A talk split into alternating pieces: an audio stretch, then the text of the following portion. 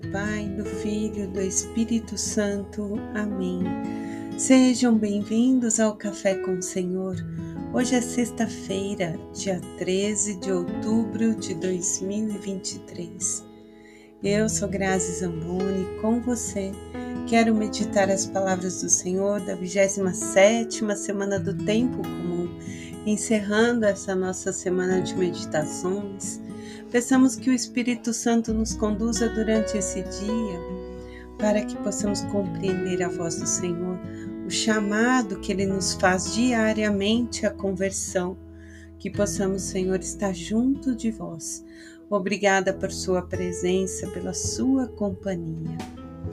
Meus irmãos, hoje nessa sexta-feira 13, dia dos fisioterapeutas, da terapia ocupacional, Deixo aqui minha oração para cada um desses profissionais que tanto me ajudam desde minha infância. Meu muito obrigado e minhas sinceras orações. E hoje a palavra do, da profecia de Joel, capítulo 1, versículos do 1 ao 15, depois capítulo 2, do 1 ao 2. O profeta Joel traz aquele contexto dos gafanhotos, né, que acabou com toda a agricultura.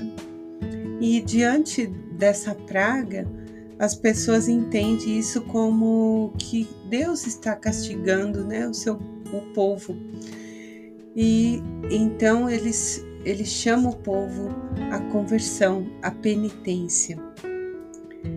Logo mais no capítulo 2, ele anuncia o dia do Senhor que já está se aproximando, pedindo para que as pessoas se conscientizem disso.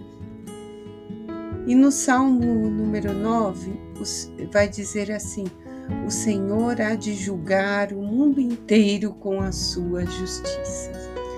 Quando meditamos o salmo e mais a leitura, fica muito claro que Deus, antes de sua justiça final, antes desse julgamento, desse tempo, ele vem de geração em geração, antes de Cristo, pós-Cristo, nos mostrando e nos convidando a nos abandonar em Sua misericórdia. Ele diz que as coisas antigas já se passaram, Ele nos perdoa.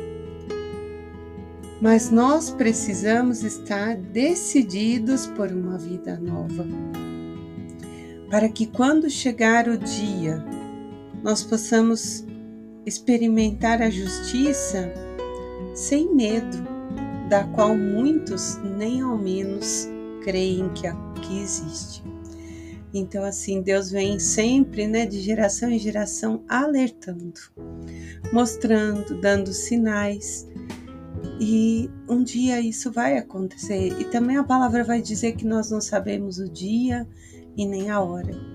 Portanto, a gente né, ver tantas coisas acontecendo, como já se passaram também muitas coisas, e nós não podemos ficar preso ao medo, mas nós devemos ter os olhos fixos no nosso caminho, que deve ser para buscar o reino do céu. Caminho esse para nos melhorar, para nos fazer aproximar do Pai, do Filho e do Espírito Santo. O Evangelho hoje de São Lucas, no capítulo 11, do 15 ao 26, vai dizer que entre a multidão, alguns diziam que Jesus, pelo poder de Beuzebu, chefe dos demônios, expulsava os demônios. E outros, para pô-lo à prova, pediam um sinal do céu. Mas Jesus conhecia tudo que estava no pensamento e no coração. Então ele diz que todo reino dividido contra si mesmo está arruinado. Uma casa dividida contra si cairá.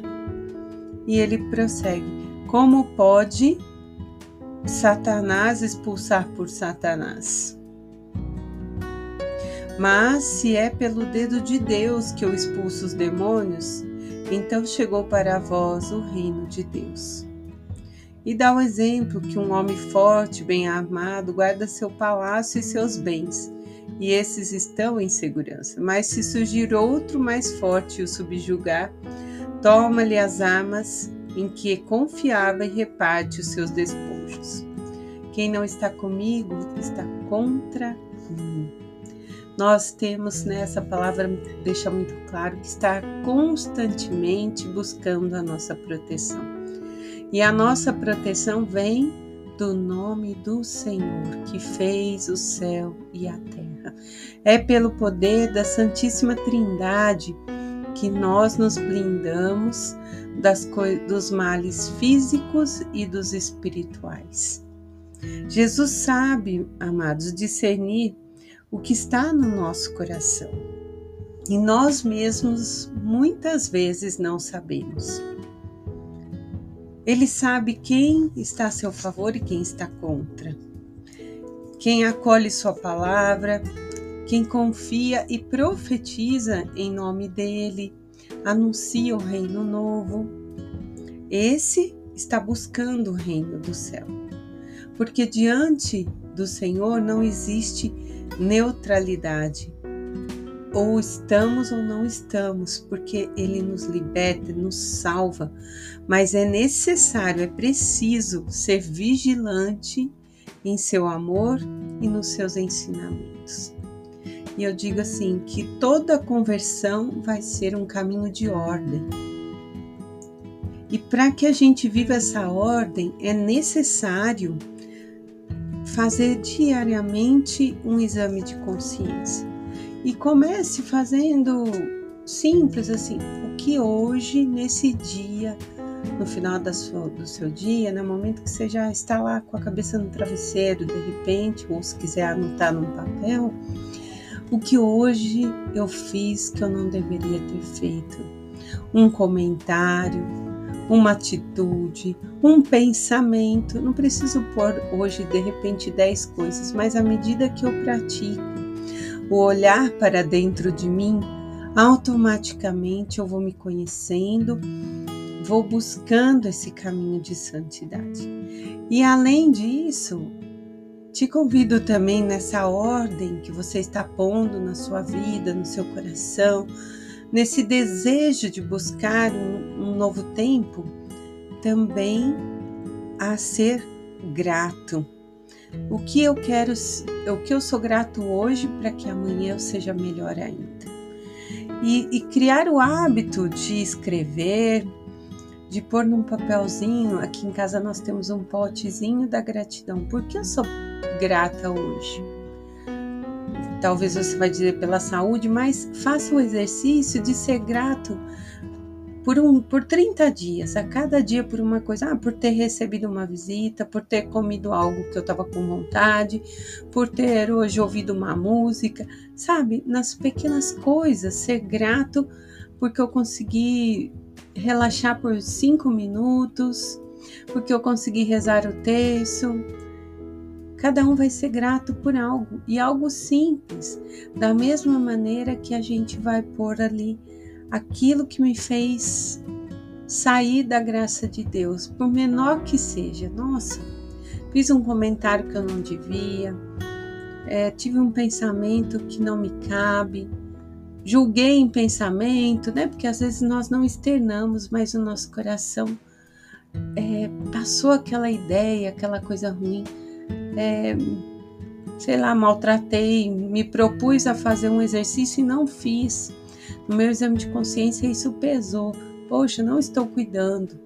Então, você vai fazendo isso para quê? Para que amanhã eu corrija aquilo que eu não fiz ontem. E para que eu seja grato ao fazer aquilo, a fazer um bem, a transformar a minha vida. E dessa maneira eu estarei agradando ao Senhor. E eu quero terminar, meus irmãos, com uma frase de Dom Bosco que diz assim: Fale pouco de você e menos ainda dos outros. Quem tem tempo para Deus não tem tempo de criticar aos outros, de cuidar da vida dos outros, mas busca para si estar com Ele. Fiquemos com essa palavra. Ótimo final de semana na presença do Pai, do Filho, do Espírito Santo.